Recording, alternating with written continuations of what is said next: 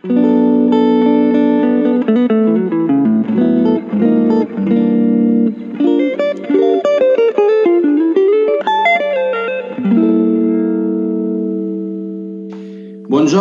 o buonasera a tutti voi ascoltatori. Questo è il podcast di Utopia, il nostro rassegnato stampa settimanale. Io sono Michele e con noi questa uh, puntata c'è l'amica Martina al posto di Antonio che non è potuto intervenire. Quindi ciao anche a te Martina, come stai? Buonasera o buongiorno, io sto molto bene, tu? Tutto bene, tutto bene. Questa è stata una settimana ricca di eventi, a cominciare dai, dalle ripercussioni dei fatti in America sino ad arrivare alla crisi di governo in Italia con scenari imminenti che lasciano pensare a grandi tumulti a Palazzo Chigi. Come abbiamo detto, però, cominciamo proprio da quello che è successo in America e a tal proposito Martina ha delle notizie per, per noi. Dico bene? Sì, diciamo che uh, il 2021 non è iniziato nel migliore dei modi per il,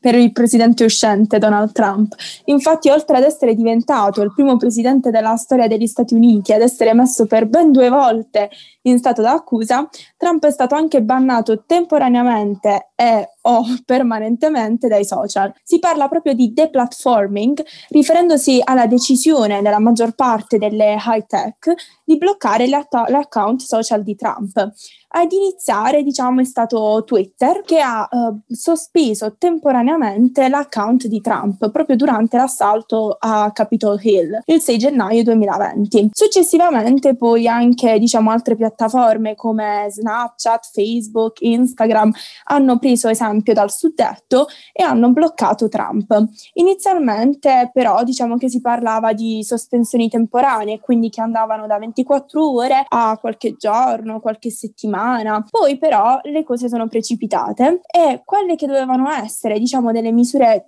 temporanee per ridurre il rischio di un ennesimo exploit di violenza, si sono trasformate proprio in misurette un po' indeterminato nei confronti di, di Trump, eh, che è stato appunto bannato dai social media a tutti gli effetti. Diciamo che a far parlare molto è stata proprio la decisione di Twitter, perché dopo il blocco di 12 ore, mh, diciamo che Trump ha completamente ignorato quanto fosse successo e ha ripreso a twittare, a mh, scrivere mh, qualcosa ai suoi followers, incitando odio nei confronti di Twitter questa volta. E infatti poi il team di Dorsey eh, si è visto, diciamo, costretto a sospendere proprio definitivamente l'account di Trump, però anche altri account sono stati bloccati, altri account secondari del suddetto, come per esempio POTUS, Team Trump, proprio attraverso i quali pare che il presidente abbia tentato di twittare altri messaggi criptici e uh,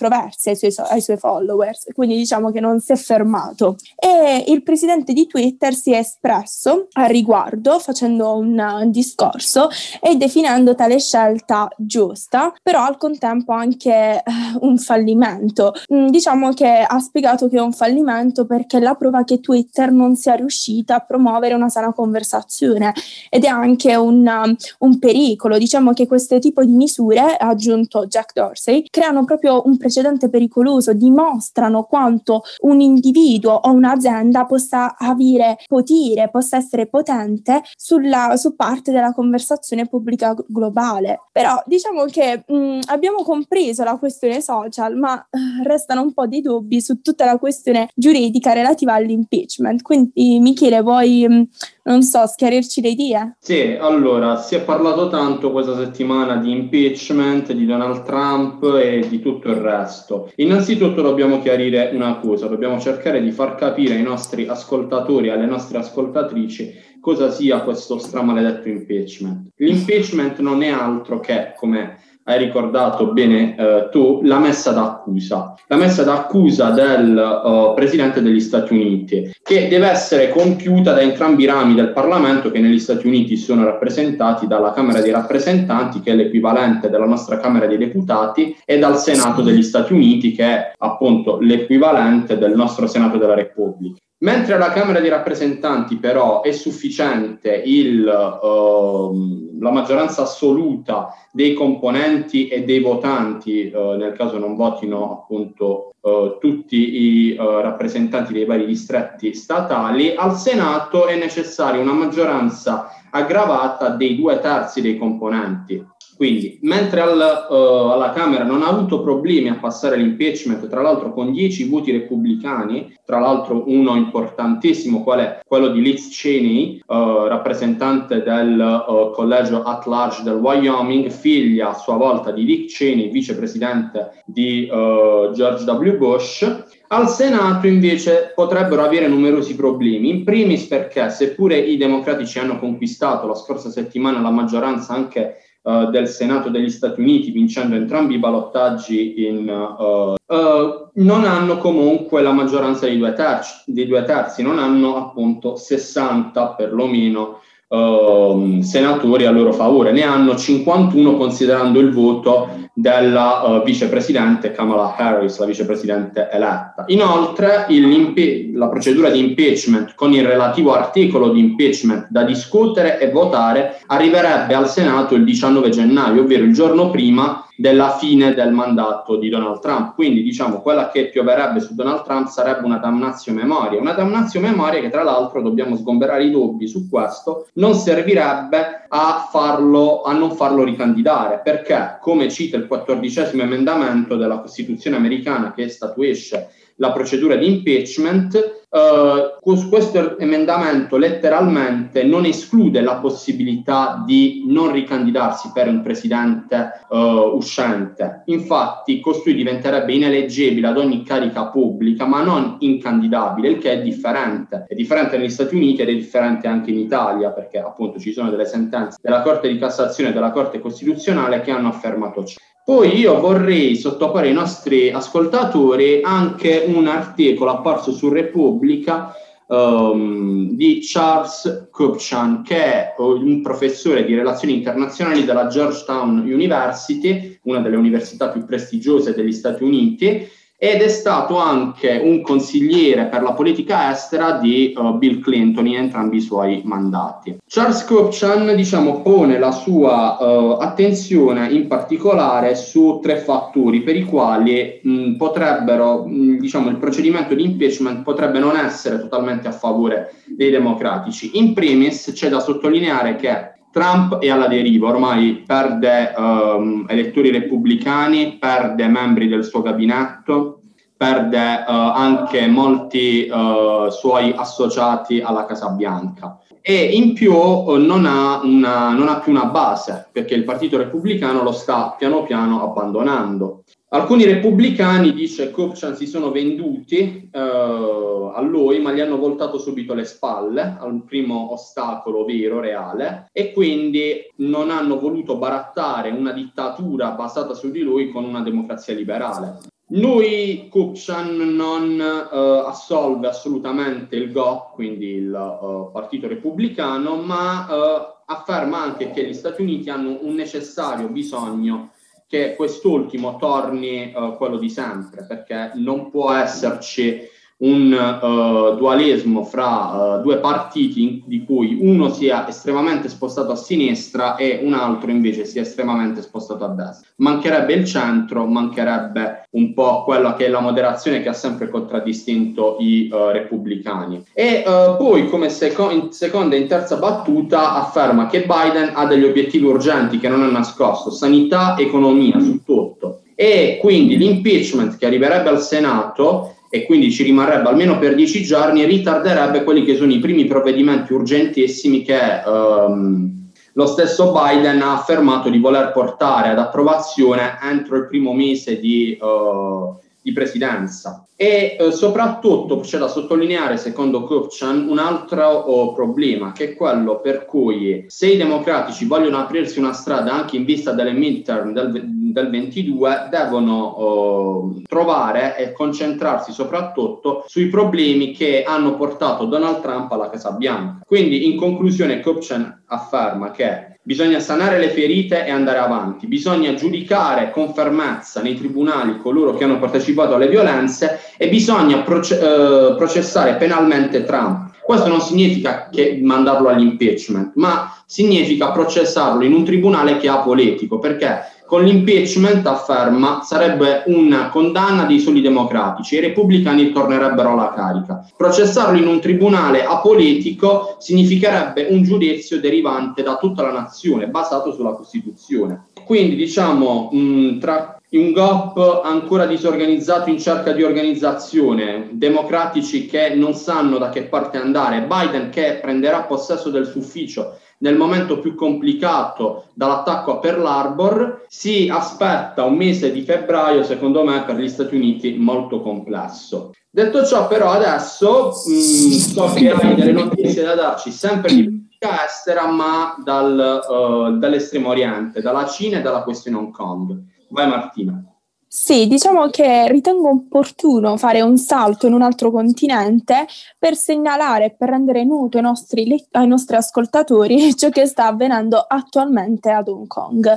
e in Cina. Dunque, diciamo che la Cina è nel massimo del suo periodo buio sul fronte dei diritti umani e ad affermarlo non sono io, non sei tu, ma è proprio ehm, l'Organizzazione per la difesa dei diritti umani nello Human World Report del 2021, citando proprio le eh, intense repressioni ad Hong Kong e anche mh, il fatto um, di come la Cina abbia gestito la pandemia. Infatti, diciamo diciamo che la risposta iniziale del governo cinese alla diffusione del virus non ha fatto altro che priorizzare il controllo governativo sulla trasparenza. Diciamo che le autorità inizialmente hanno messo informazioni riguardanti la pandemia dal, al pubblico, minimizzando la gravità della situazione e respingendo la probabilità di contagio tra gli uomini. Le autorità hanno persino arrestato persone per diffondere pettegolezzi al riguardo e hanno bloccato ogni segnalazione da parte di dei media. E a tal riguardo diciamo che vorrei ricordare che l'11 gennaio 2021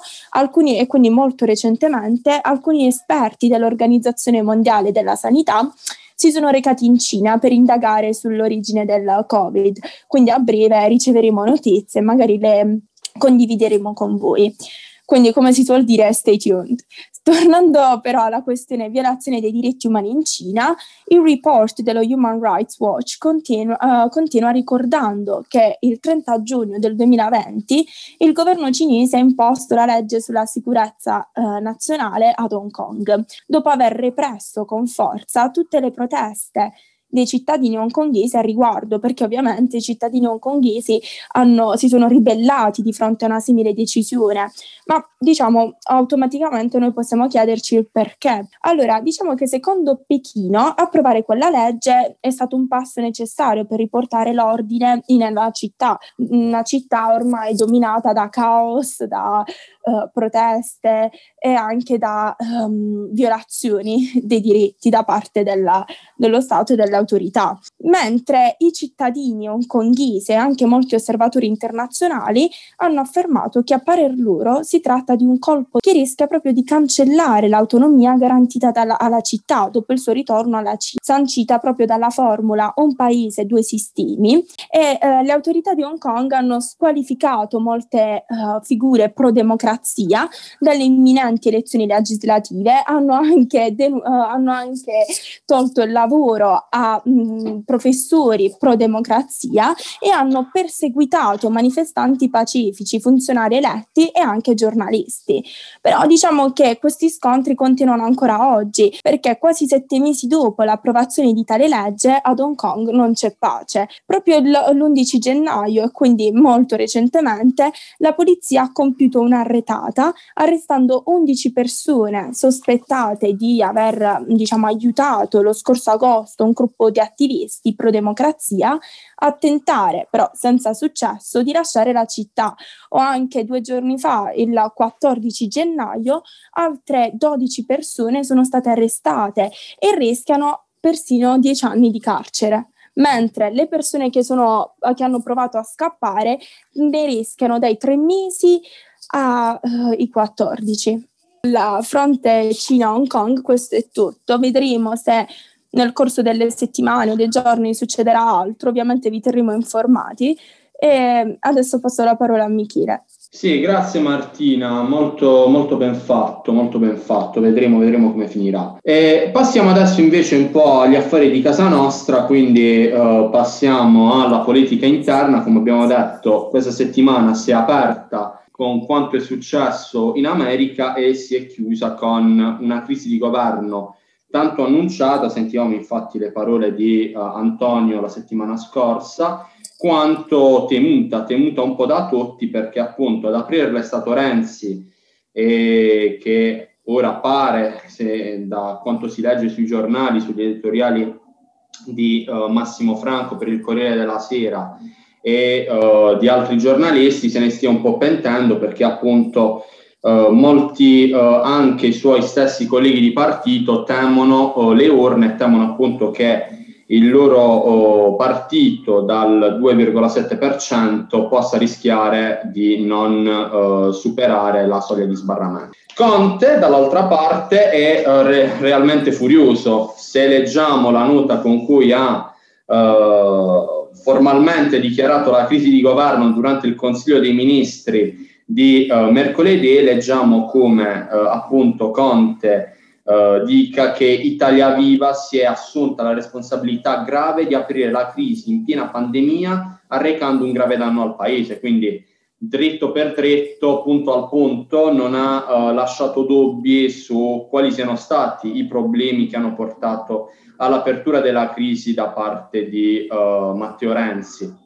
Um, ha fermato la trattativa con eh, Renzi, lo stesso Conte, che dopo il colloquio di mercoledì pomeriggio al Quirinale aveva fatto intendere che era mh, anche, eh, diciamo, anche, sotto impulso del presidente Mattarella, eh, cerca- stava cercando di ricompattare il fronte per andare avanti con un patto di legislatura. Adesso però i toni inaccettabili di Renzi, o almeno ritenuti tali da Conte, eh, hanno portato il professore a volerlo affrontare in Parlamento e cercare di batterlo come fece all'epoca con eh, Matteo Salvini. Matteo Salvini che dall'alto di capo ormai riconosciuto del centrodestra o almeno eh, come per ora tale, uh, afferma che l'unica via per il paese sono le urne. E nei suoi post su Instagram ormai uh, corre- corredati dalla uh, volontà di andare a votare dove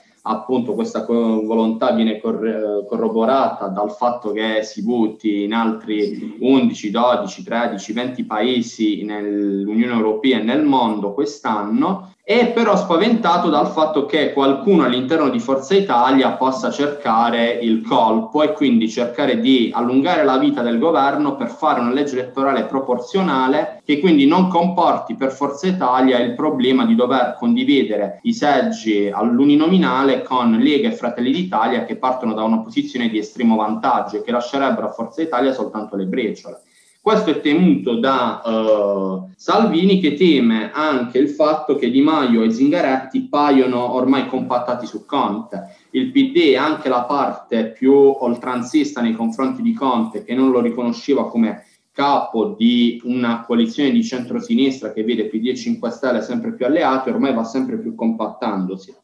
Poi c'è anche l'altra questione su chi consiglia Conte e eh, la Repubblica in un articolo di Filippo Ceccarelli faceva dei nomi come quello di Goffredo Bettini che viene definito come uh, un uomo che abbia la fama di Richelieu ma la vocazione di apurattinaio, Gianni Letta, volpe democristiana prestata al berlusconismo, Massimo D'Alima che uh, ci tocca da vicino in quanto pugliese, anche lo stesso Filippo Ceccarelli lo definisce come la volpe del tavoliere, e poi altri due nomi che sappiamo da sempre vicini al Premier Conte, come quello di Marco Travaglio, direttore del Fatto Quotidiano, e Beppe Grillo, fondatore e ideologo del Movimento 5 Stelle.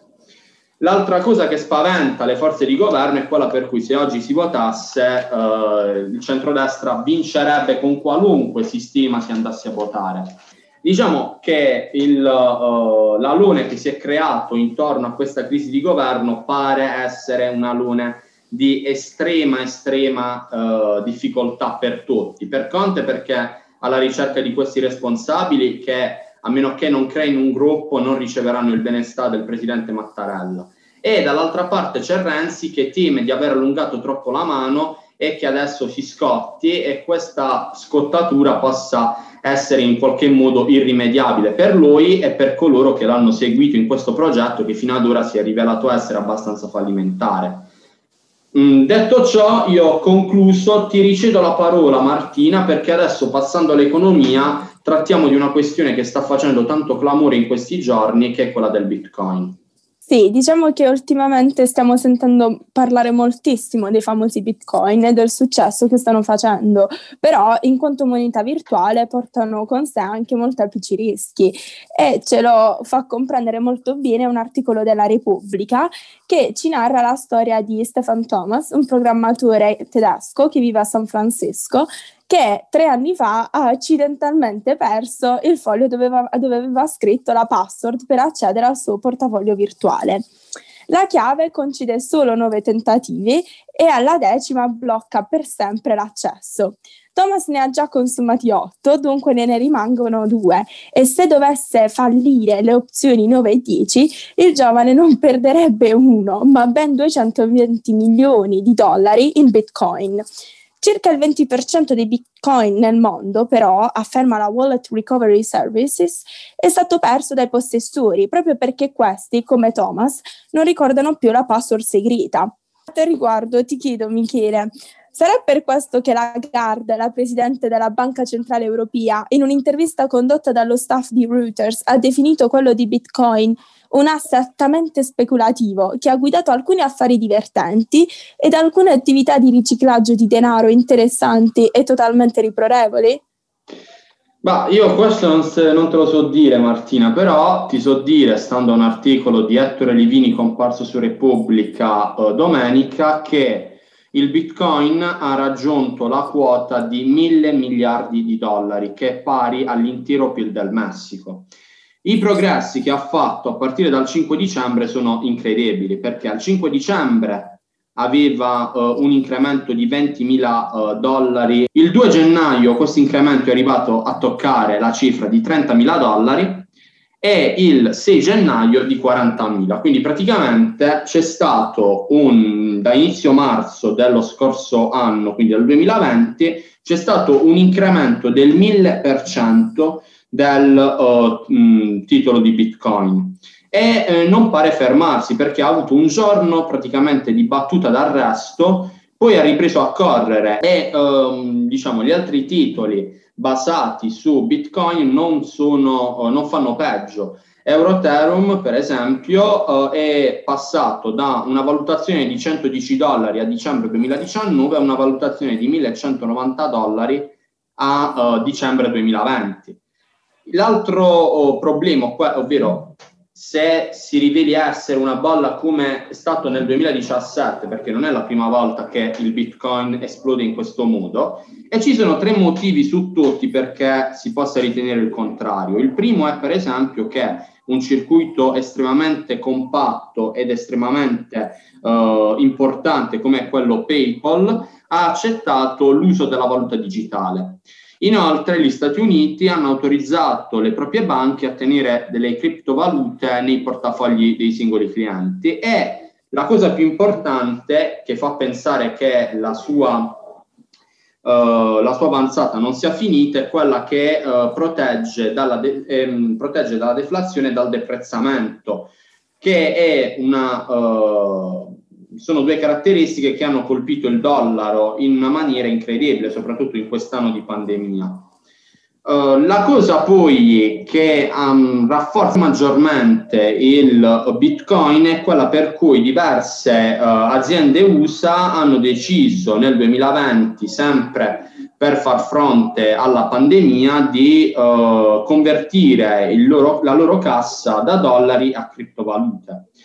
Attualmente i bitcoin in circolazione sono 18 milioni, però c'è un tetto massimo previsto, almeno per ora, di 21 milioni. Come hai detto tu, la Presidente Lagarde si è schierata in un certo senso e non è stata la sola, perché da, un, da una parte abbiamo oh, un personaggio come Nouriel Rubini, che è l'economista che aveva previsto la crisi finanziaria del 2008, che ha parlato molto chiaramente dicendo Leggo testualmente, uh, se il Bitcoin riuscirà davvero a sostituire l'oro come bene rifugio, potrebbe arrivare fino a 146 mila dollari di valore. Dall'altra parte però si sono schierati altri due economisti di uh, livello come Warren Buffett e Michael Arnett che hanno affermato uh, rispettivamente come le criptovalute sono la madre di tutte le bolle speculative è che la quotazione giusta per il Bitcoin è zero, non vale niente e non produce niente, è come la bolla dei tulipani di Amsterdam nel 600. E, parole di Michael Arnett, le criptovalute sono la madre di tutte le bolle speculative. Diciamo, queste sono due teorie contrapposte che potranno essere chiarite e potranno essere suffragiate soltanto con il tempo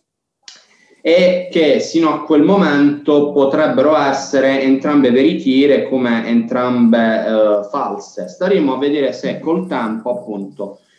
tutto ciò verrà chiarito. Adesso per uh, concludere il rassegnato stampa di uh, questa settimana andiamo a parlare di un qualcosa un tantino uh, meno impegnativo e quindi andiamo a parlare della serie Sampa, serie Sampa che eh, appunto racconta la vita a San Patrignano dalla sua fondazione sino più o meno ai giorni nostri, che è apparsa su Netflix a partire dalla scorsa settimana. A tal proposito sono comparsi due articoli sull'Espresso Online di, uh, a cura di Gigi Riva e di Beatrice uh, Dondi. Um, Beatrice Dandi, scusate. Eh, il primo, appunto, oh, si basa più che altro sulla figura di Vincenzo Moccioli, che, sta- che è stato appunto l'ideatore di San Patrignano, che appunto ha uh, raffigurato in un momento molto complicato per l'Italia, eravamo nella stagione di uh, Mani Pulite, la stagione di Tangentopoli, una uh, sorta di antitesi allo Stato, ovvero una sorta di padre padrone, cita uh, Gigi Riva, che era allo stesso tempo un antisignano di Berlusconi e uh, ispirato al, dall'oltranzismo di Bettino Craxi. Le caratteristiche di Moccioli, dice Gigi Riva, che l'ha conosciuto personalmente, erano uh, quelle di un uomo istrionico, carismatico, predicatore, assertivo uh, era corroborato da un'ansia spasmodica di piacere a tutti, dice Gigi Riva, e un'assoluta capacità di sedurre uh, un paese che era per uh, la maggior parte in decadenza. Con un pensiero molto robusto ed un pensiero che naturalmente lascia ampio uh, dibattito, ha lanciato ampio dibattito, come appunto ricorda la stessa Beatrice Dandi, appena uscita la serie uh, c'è stata una guerra da stadio, come per tutte le cose un po' in Italia poi. A esaltati e uh, detrattori si sono um, dall'altra parte schierati dei giornalisti che si sono lasciati andare o in cori sguaiati o in uh, penne furiose diciamo la soluzione non sta né da, né da una parte né dall'altra. Vincenzo Moccioli è, uh, non è né il santo patrono della famiglia italiana, è un uomo che uh, con le debolezze, con le sue debolezze come tutti, è riuscito a, non è riuscito a trattenere nelle sue mani la potenza esorbitante di quanto aveva costruito, ricorda appunto Be- Beatrice Dandi. È di sicuro un dibattito interessante quello che si è aperto intorno a una serie che tra l'altro io ho visto ed è uh, abbastanza scorrevole, sono solo cinque puntate, ma allo stesso tempo è molto impegnativa perché è accompagnata da delle immagini uh, molto forti e comunque sia a uh, giudizio di Beatrice Dandi sia al giudizio molto meno uh, importante del sottoscritto una delle cose migliori che si siano viste sui nostri uh, schermi nei tempi recenti. E diciamo che può ehm, lasciare la, il segno anche e soprattutto perché si può vedere come ci siano proprio racconti di coloro che hanno vissuto sulla loro pelle o sulla pelle dei loro figli e delle loro figlie le, uh, le questioni di San Patrignano e come se da un lato è vero San Patrignano ha un alone di mistero, come pure un alone di mistero ha la morte di Vincenzo Moccioli, dall'altra parte ha contribuito a salvare da un mostro che si chiama eroina numerosi ragazzi e ragazze che altrimenti sarebbero stati riportati a casa loro, dai loro genitori in un sacco di gomma eh, nero. Con questo appunto si conclude il rassegnato stampa di questa settimana. Io vi ringrazio per l'ascolto, vi ringrazio per il tempo dedicatoci e spereremo sempre di uh, migliorare. Uh, per ora però questo è tutto, noi vi diamo appuntamento alla prossima settimana con il rassegnato stampa di Utopia e vi auguriamo un buon proseguimento di giornata e un uh, buon proseguimento di settimana. Grazie a tutti, alla prossima. Grazie.